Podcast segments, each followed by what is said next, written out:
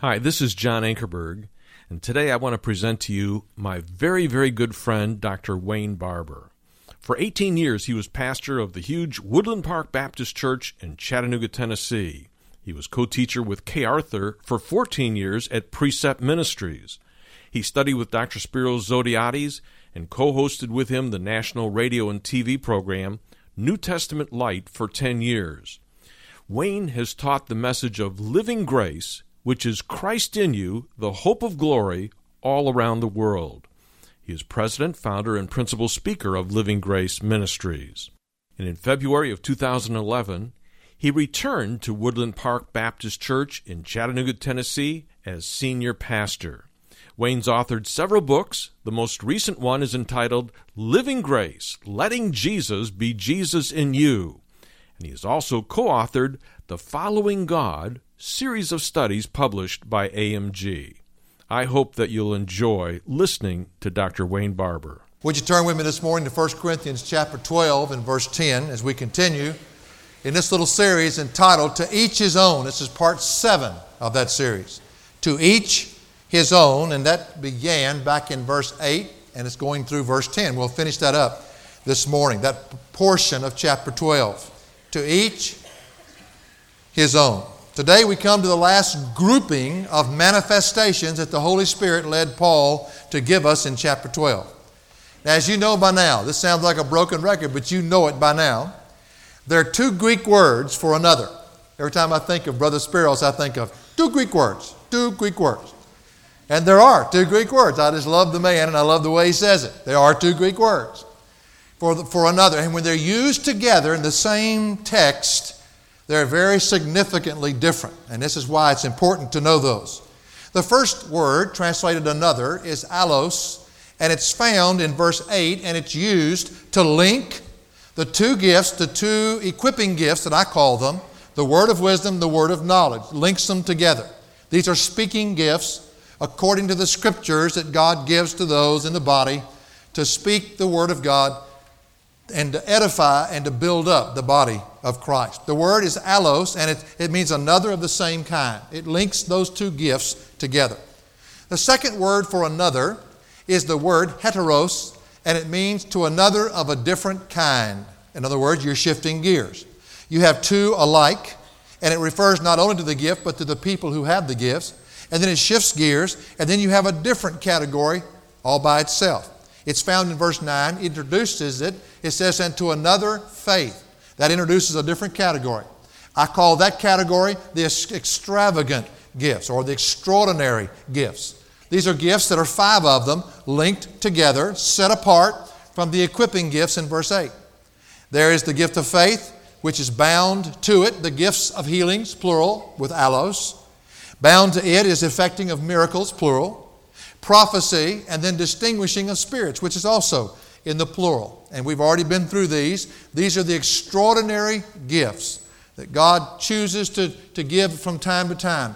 Literally, I'd rather call them manifestations because that's really what Paul's addressing here in chapter 12. And then we come to the grouping that he'll give us today, found in verse 10. And it starts right in the middle of verse 10.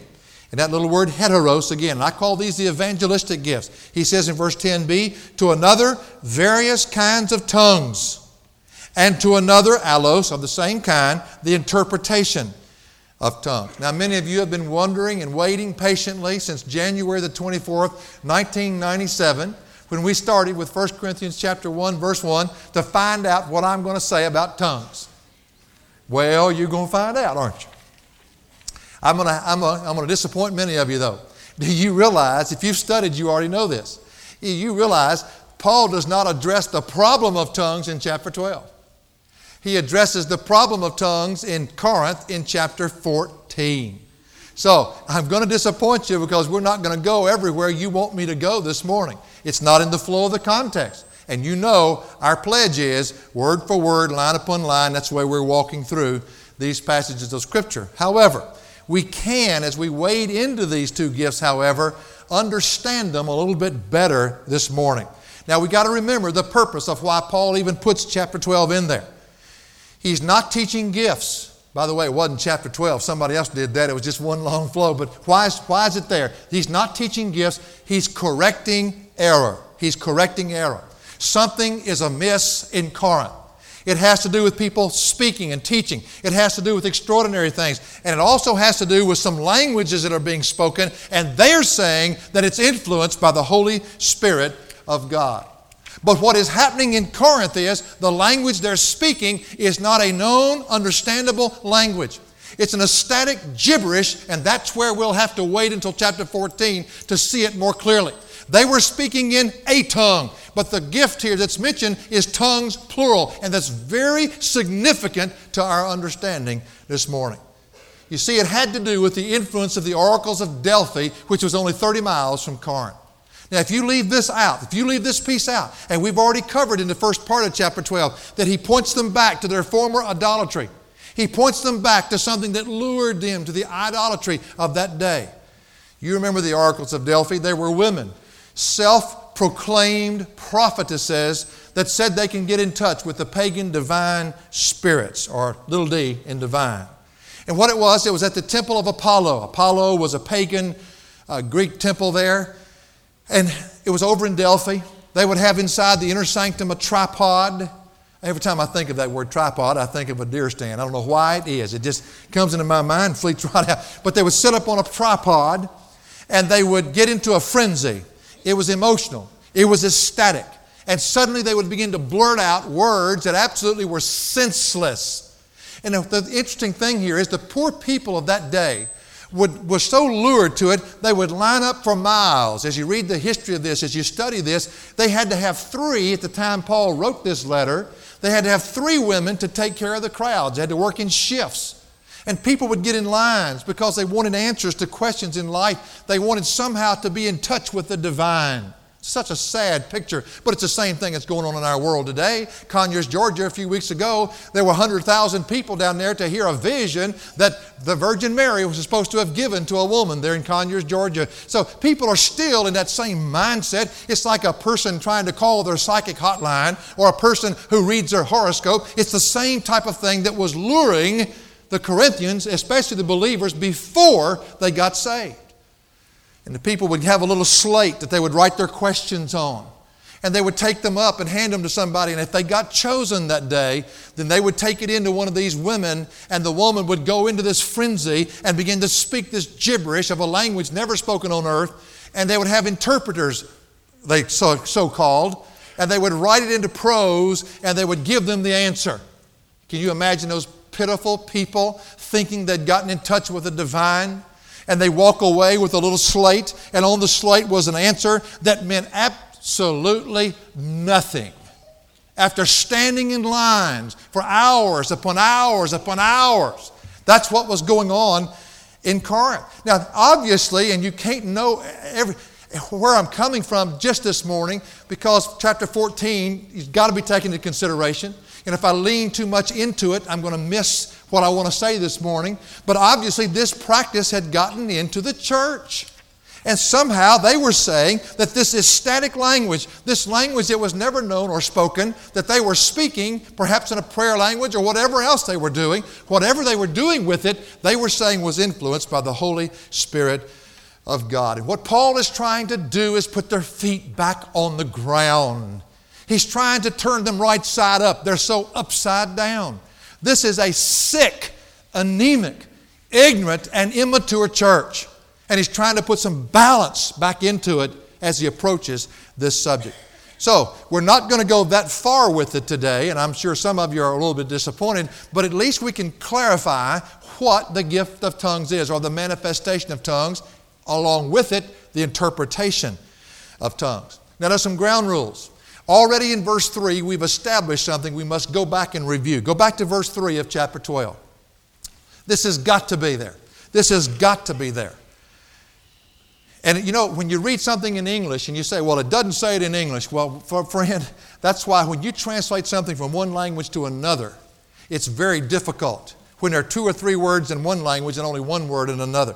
It says in verse 3, therefore, I make known to you. Paul, that word known means you wouldn't know it any other way unless I would, would show you right now. You, you're so upside down, you wouldn't get this from anybody else. But Paul says, I'm going to tell you that no one, and that no one means absolutely no one, speaking. In other words, speaking there is the word that's laleo.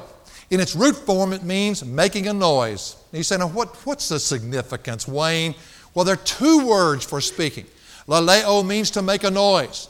Anyone making a noise. That's why it can be translated to speak. However, you can translate, translate it just making a noise.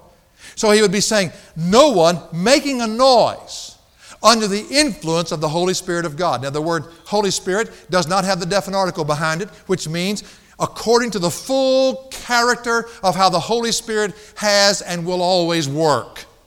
Anyone making a noise, influenced by the Holy Spirit of God, he said, says. Now, that word says is a different word, and it's so significant. If you don't know the languages, you don't understand this.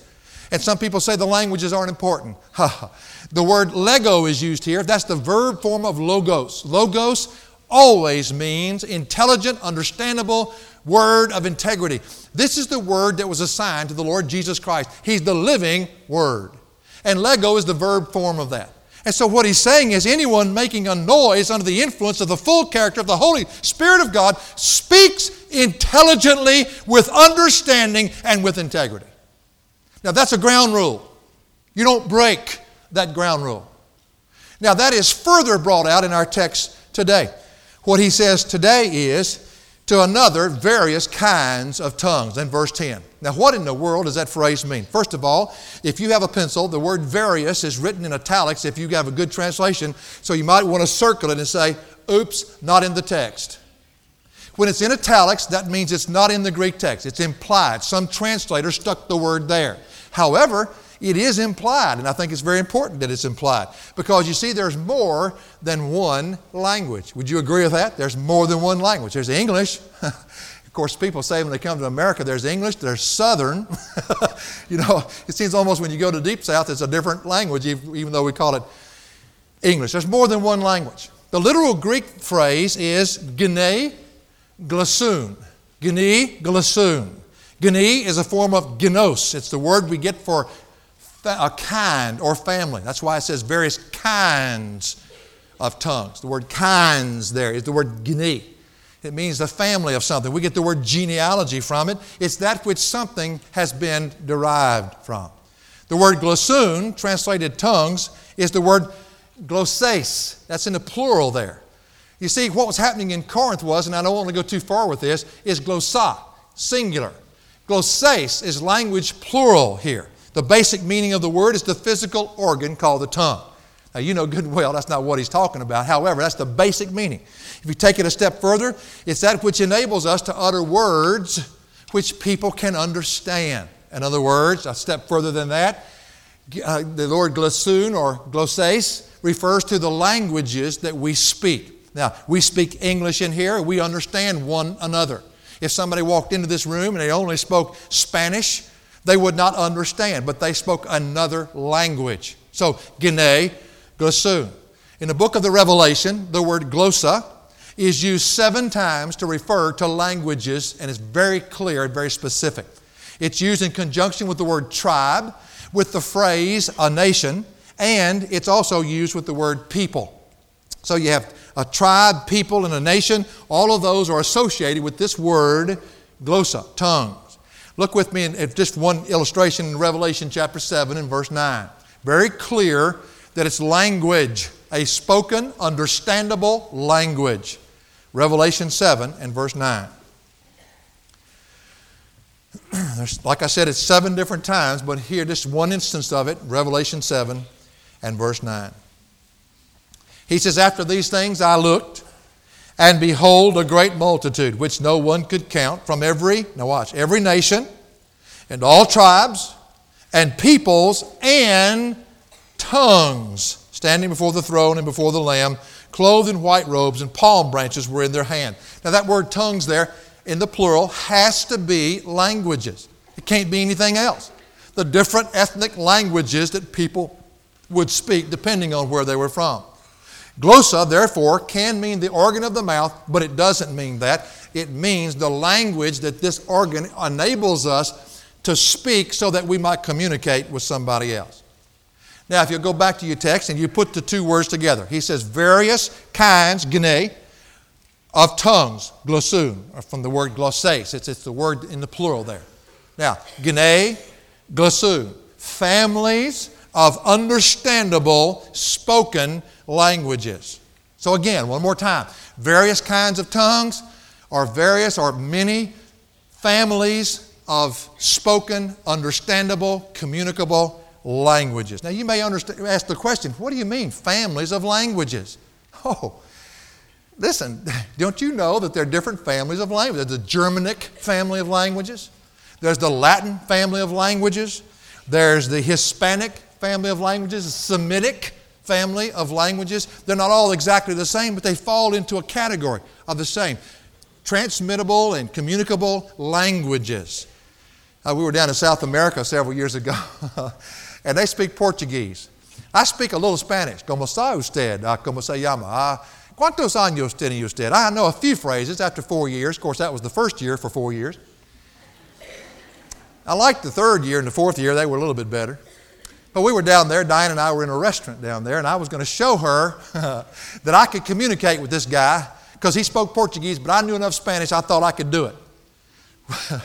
the guy walked over and said, What do you want to eat? Uh, and, uh, he didn't say, What do you want to eat? He just walked over, and when he got there, I said, uh, I want.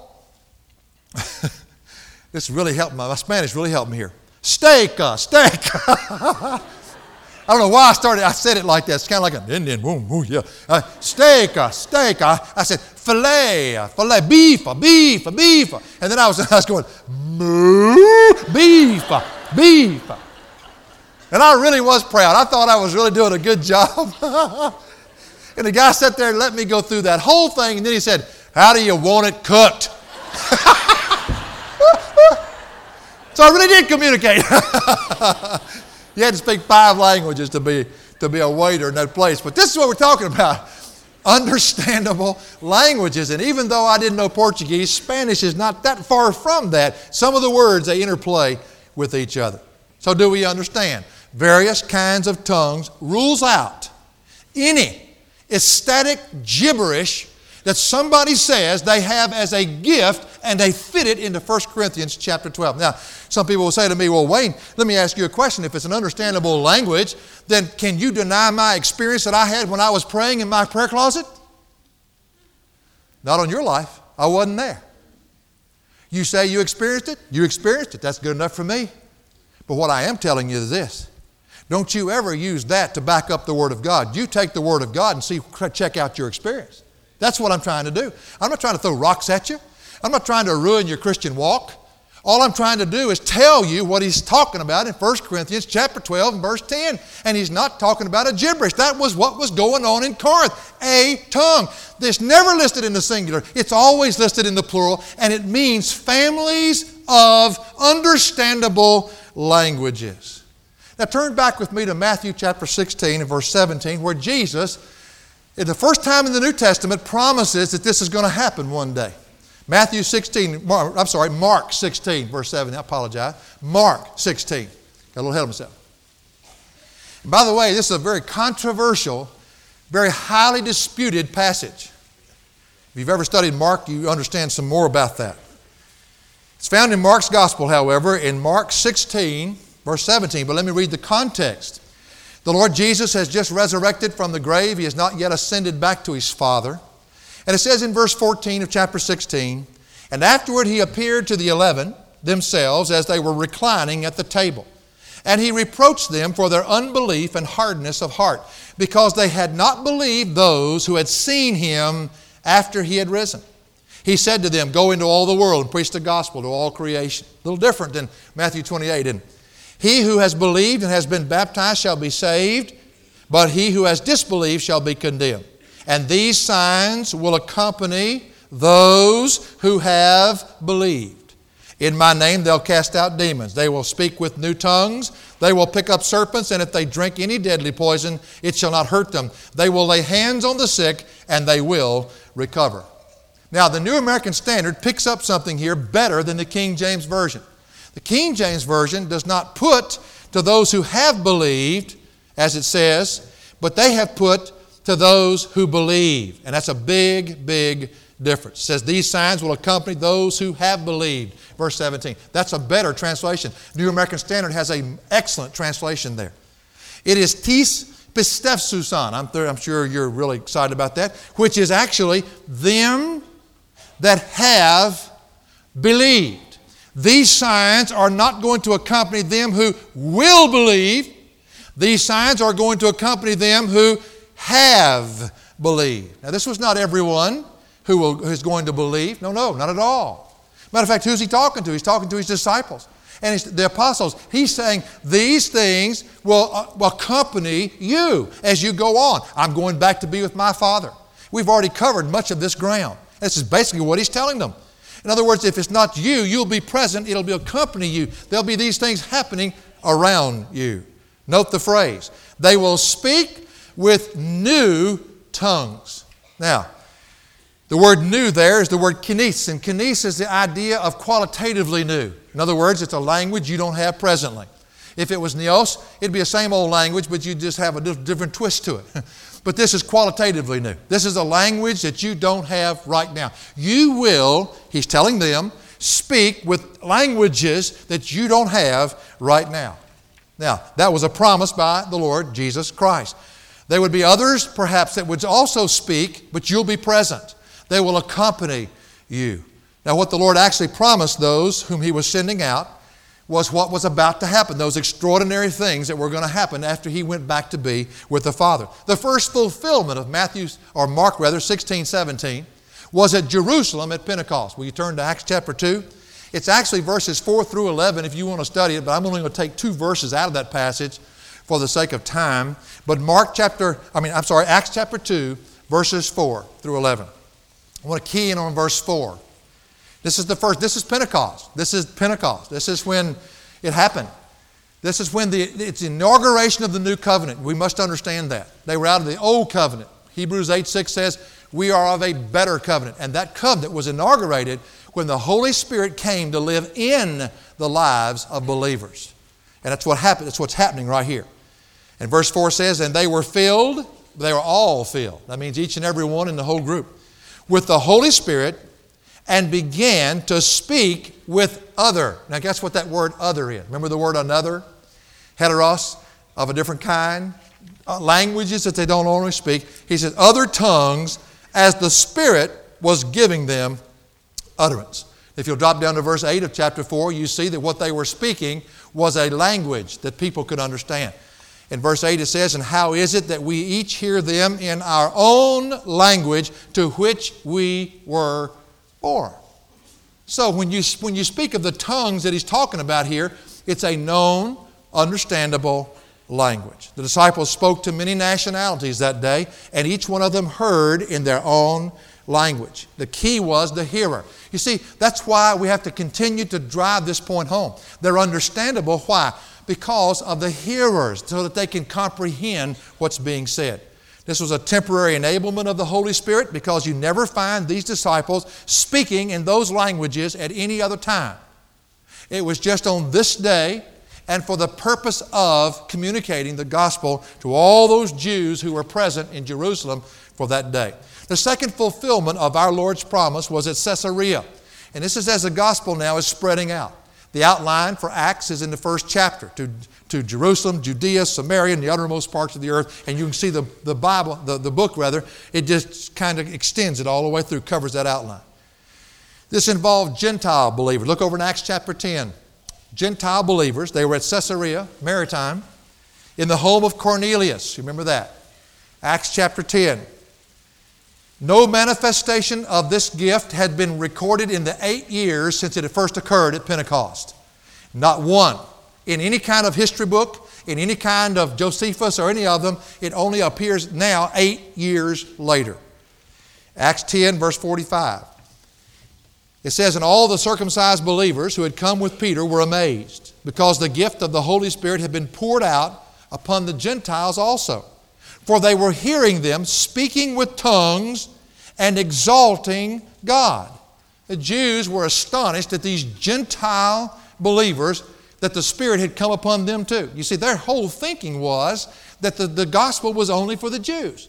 Paul himself said in Ephesians, It's a mystery to me of salvation that you could be brought near, that, that they were all in the body of Christ. We're made into one brand new person.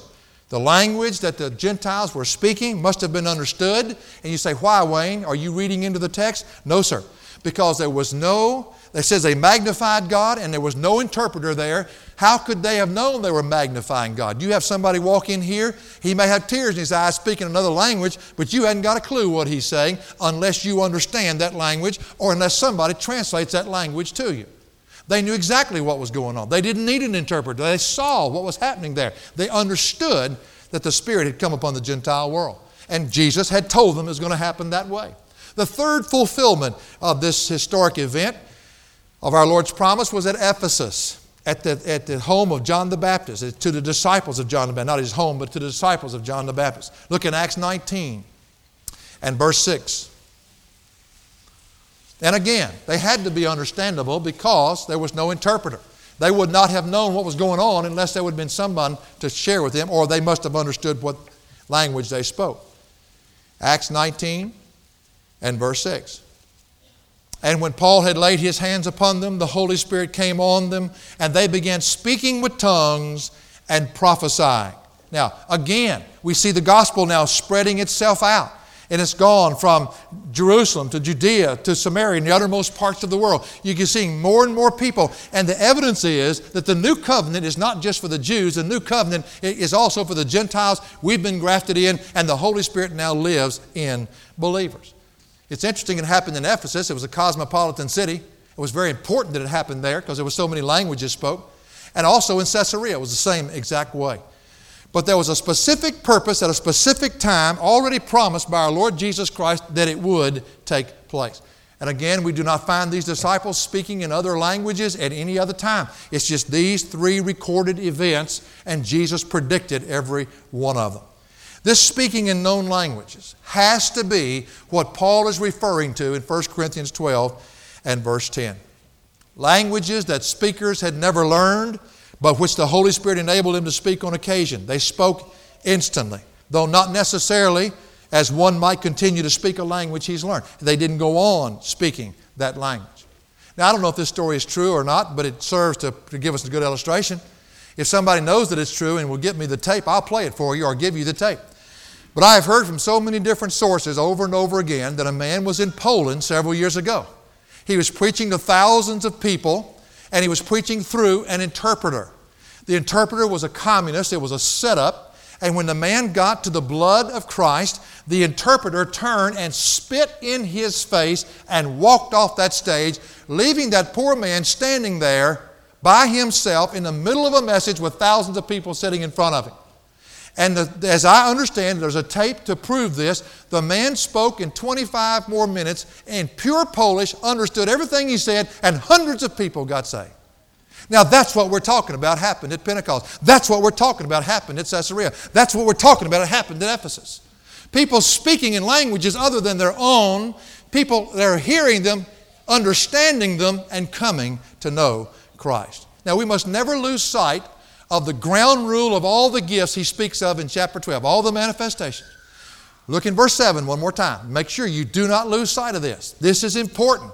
It's got to be nailed down in your mind. Verse 7 it says, But to each one is given the manifestation of the Spirit for the what? Now you tell me, what does your translation say? Common good. And that word seemed sympheron, to bring the body together, to build and to edify the body of Christ. Nobody with any common sense, it defies all comprehension that someone would walk into a group of people like this, stand up and speak in a language nobody else could understand, and say they were under the influence of the Holy Spirit of God when not a person in here could be edified by what was said. So again, they are understandable languages. Otherwise, they could not profit the body of Christ. In the case of the Pentecostal experience, there's a tremendous possibility, and nobody has really disproved this, that when the apostles spoke, that they spoke in the language they knew. But the Holy Spirit took that same language and communicated it to the hearers that were there. That is a strong possibility. That it wasn't, for instance, how many dialects were there? And if they just simply spoke the truth of the gospel, it wasn't the speaking, it was the hearing. And over and over again, I'm going to sound like a broken record this morning. It is not for the benefit of the one speaking, it's for the benefit of the one hearing. And the hearing has got to be understandable. That's the only way the body can be edified, unified, and built up. You know, I think a lot of people have just not had the experience enough to understand that if you go to a conference, you ought to come to one of our conferences in Europe. The times that I've been with Bill over there, and they've had five different translation booths and you see somebody standing up. And I want to tell you something, it's as confusing as anything you've ever heard in your life if you don't have somebody to make it understandable to your ears. And I hear that all the time. People say, oh, no, it's some mysterious thing. Paul says, no, that's what's going on in Corinth. But what God does is very understandable, has integrity, and a lot of intelligence behind it. So this gift has got to be a clear, understandable language. You see, to understand the tongues and to understand why the families of languages are there, you've got to get away from the speaker and take into account the hearer. If you don't do that, then somehow you're getting twisted already in your thinking. Why is it that the gifts of tongues and interpretation of tongues in three lists are found twice together? Once in verse 10 of chapter 12, look in verse 30 of chapter 12. We see it again. They're put right side by side. Why would you need to interpret something if it's not necessary you understand what you said? Say, again, the understanding has got to be there, or it doesn't qualify. It says in verse 30, all do not have gifts of healings, do they? All do not speak with tongues, do they? That's, hey, look here.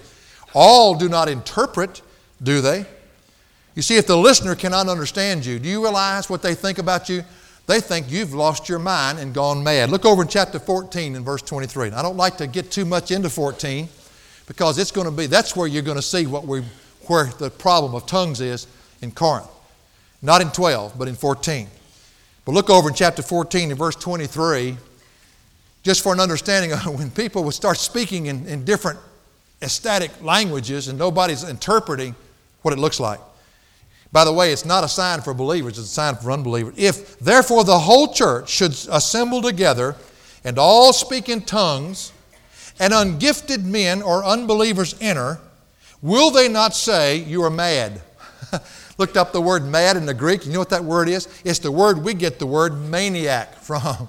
and what he's saying is, Do you realize how stupid this is? If you got in here and started speaking in some ecstatic tongue, which evidently was going on, he said unbelievers will come in here and think you've lost your mind, that you're a bunch of maniacs. That's what he said. No, no. What God does is understandable, and if you can't understand it, somebody's there to translate it so that you can. It's in a family of known, understandable languages. Now, to further underscore that these tongues have got to be understandable languages is in, in the very thing that he gives the next manifestation, which is the interpretation of tongues. Now, I want to tell you something, folks.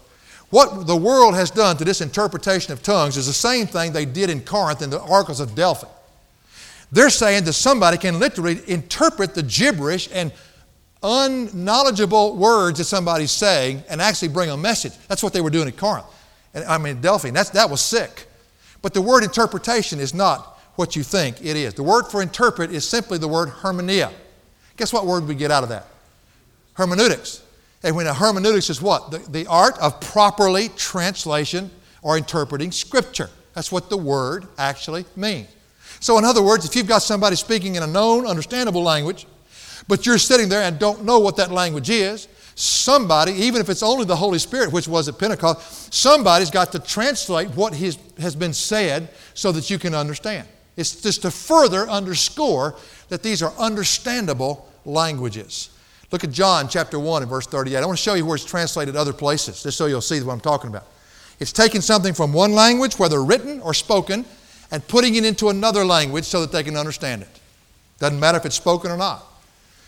It's actually the gift of translation, not the gift of interpretation. That kind of throws you. Hermen, hermeneia is more the idea of translation. John chapter 1, verse 38. And I think it's pretty clear what the word means here. Verse 38 And Jesus turned and beheld them following, and said to them, What do you seek? And they said to him, Rabbi, now watch this. In parentheses, look what he said. This is in the Greek. It's right there. Which translated from what? From Hebrew to Greek means teacher, where are you staying? That's the word hermeneia. Look down at verse 41 of John chapter 1. We find the word hermeneia again. Verse 41 of chapter 1. He found first his own brother Simon and said to him, We have found the Messiah, in parentheses, which translated means Christ. One more time, Hebrew to Greek. Look at uh, verse 42 of chapter 1. It says, He brought him to Jesus. Jesus looked at him and said, You are Simon, the son of John. You shall be called Cephas, which is translated Peter. Now, you see what's happening here? From one language to another, so that this person can understand what this person has said or written. Look in John chapter 9 and verse 7. John chapter 9 and verse 7.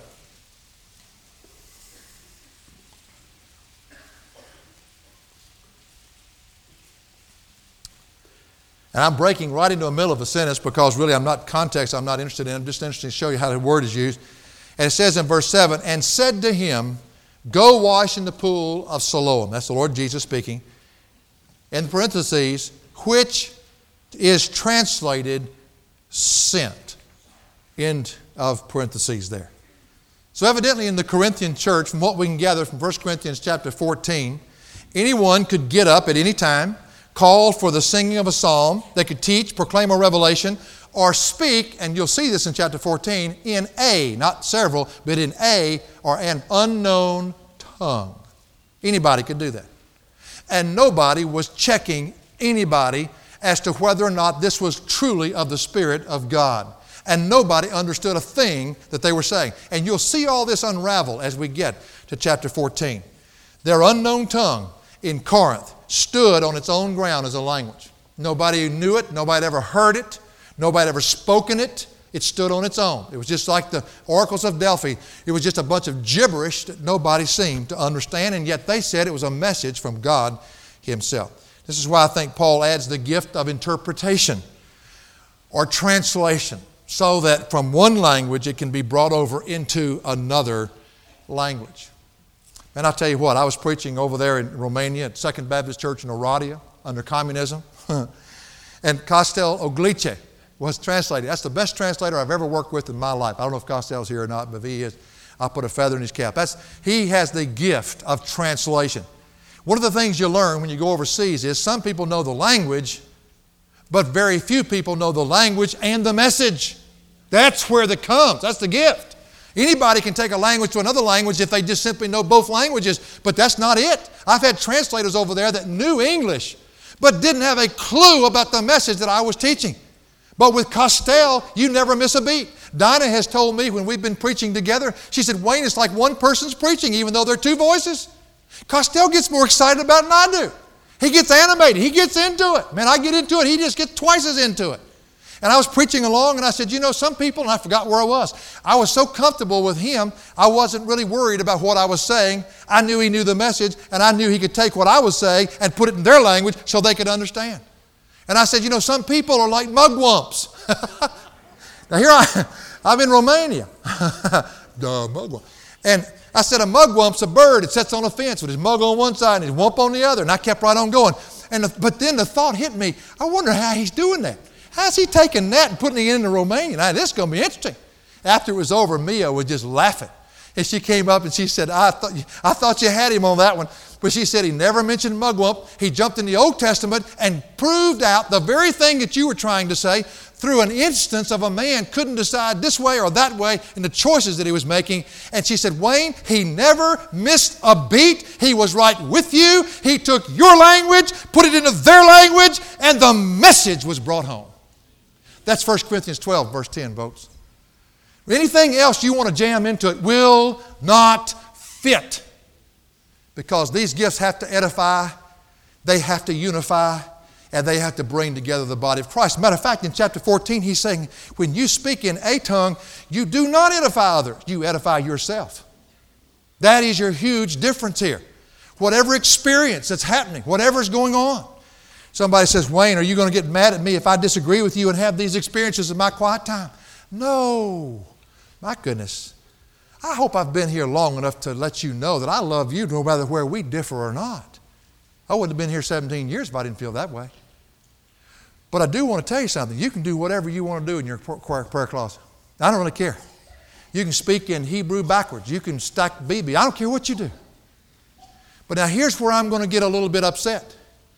If somebody brings whatever you do in that prayer closet into this body of Christ, and you tell somebody in this body of Christ that they need that because they didn't get everything when they got Jesus and they have to have this as, a, as some kind of signal that the Holy Spirit of God is really using their life, I'm not only going to embarrass you in this church, I'm going to embarrass you publicly right in here because I want people to know the people that are causing division in this church. And as long as we understand that, we can live together. But I guarantee you one thing just because I said that very word, there are people in here that'll divide this church over their gift because they're not connected to the giver, they're connected to the sensual, fleshly gift that they have. And if they don't have that feeling when they pray, they don't think they've somehow gotten in touch with God. Well, I hope you've been coming on Sunday nights. I doubt if Job had much feeling when he got in touch with God. If you walk through those characters of the Old Testament, the Holy Spirit of God didn't even live with them, in them, it lived with them. And that's the difference of the covenant that we're in. And I'll tell you what, they stagger my imagination as the way they lived, honoring God with no feelings and with no answers, just believing God and doing it His way. So I'm not going to get angry. I mean, we can write the letters and have the discussions. That's all right. You're my brother and sister in Christ. It's Jesus that draws us together, not our differences of opinion on what you say you have as a gift. But I'll tell you this if you're going to try to put that gift, of whatever you think is a gift, and it's an ecstatic language, you've never known what you've said, but you believe somehow that there's something going on there. Whatever you're doing, don't you dare try to put it in 1 Corinthians 12 10. It won't fit. It won't fit wherever you're going to put it. Find some hesitations, I don't know, just find someplace else to park it, but it won't fit there. Oh, man, you know, I feel like sometimes I'm out in the middle of a road with a flare trying to warn people that if you don't connect up with the, with the giver, you're going to get hung up in the gifts. I, that's all I know to do. That's all I know to do. I'm not going to fight anybody. I'm not going to be so embarrassed because you disagree. But come, let us reason together. What is he talking about in thus saith the word of God? 1 Corinthians 12:10 says, it's an understandable family of languages. And the interesting thing is verse 7 says it doesn't even qualify unless it edifies and builds up the body of Christ. So, to bring it to a close this morning, that's all I wanted to do. When I started studying this, I said, you know, I'm not going to go too far because I'm going to confuse myself and you too. Let's just stay with very clear. Let's just take it step at a time. The gifts or the manifestation of tongues, families of language, kinds of tongues, gene, glusun, families of known communicable languages. And to make sure that you understand it needs to be understood, and to some, the interpretation of tongues, the translation of tongues. Why would it need to be translated? Because people need to hear. If God's doing it, He wants these people to, under, to understand. Well, when we went to Chernovsky, Russia, years ago, Costel and Mia, this clock up here drives me nuts. It's just coming down to zero, zero, zero, zero, which means shut up, you're through. But when we went to Chernovsky, Russia, years ago, I'd never been there, never been to Russia, never really had a burden to go, but God did move upon us to take it into the Romanian speaking people of, the, of Russia. And we won't go into Chernovsky. The border, the, the, the things had just opened up within a few months. And I want to tell you something. Even though they were free, they weren't free. We got stopped every mile, every two miles, had to find, check passports and everything, constantly. They were right on our backs. And we could have gone to where we were going in six hours. From where we crossed the border to where it was, Chernovsky's right here. They made us go all the way to Lvov, come all the way back down, 36 hours, three days in a van, 106 degree weather, no air conditioning, and just hot. I stayed in one room one night that it was so little that I had to pull the dresser over and lay my feet up on top of it to stretch out. That's how small the room was. Bathrooms are down the hall. That's so exciting when you stay at places like that. We got to Chernovsky, didn't have any contacts, but we just knew that we wanted to get some contacts there to, to teach people how to study the Word of God. We got there, and we, uh, as we went in the parking lot, a lady walked up and said, Can I buy some soap in, in Romanian? Or can we buy some soap, rather? She was selling it. And Costel in Romanian said, All right, we'll buy some soap if you'll answer a question. She said, What question? He said, Where are the Christians here? She said, Oh, the Greek Orthodox Church is right down the road. He says, um, No. Where are the Baptists here? And she said, What are Baptists? I thought I'd died and gone to heaven. That was wonderful. And then he said, Well, he had heard this word. He said, Where are the repenters? And she said, Repenters. She stepped back and spit on the ground. She said, You're not one of those, are you? He said, We sure are. We've come all the way from America to teach people the Word of God. She said, Well, you bought my soap. They're 14 miles down the road in a little village, and they meet in a house church. Thank you. She walked on. I, of course, I'm sitting in La La Land. I don't know what's been said.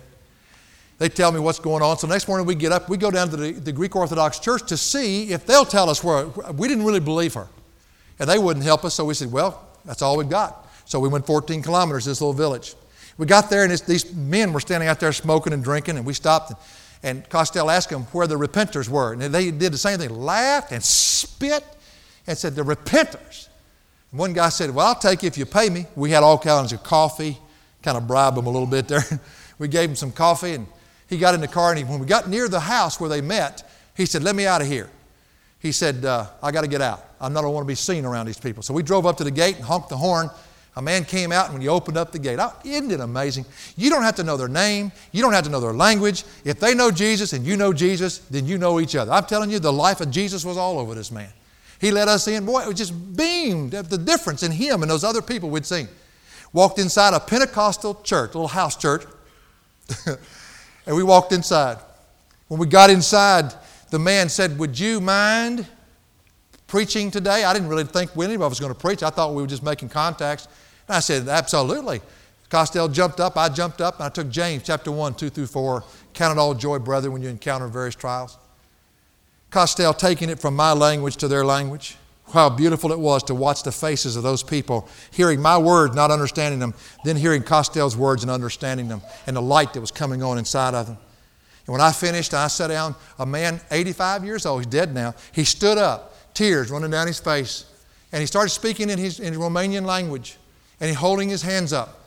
And I asked Costel, what is he saying? He's saying, Oh God, thank you now I can die. I've prayed for 25 years that somebody would come from America and teach me the Word of God. He said, I feel like now I'm ready to go on and be with my Lord. And I want to tell you something, folks. I could have stood in that room. I could have beat my head up against the side of the wall. I could have said everything I wanted to say, and it would not have edified anybody had I not had Costel who translated it from English to Romanian so an 85 year old man could absolutely have a spell praising the Lord Jesus Christ. That's 1 Corinthians 12, verse 10. Whatever else you do, whatever other experience you have, it will not fit 1 Corinthians 12 and verse 10. For additional resources, log on to jashow.org. That's jashow.org.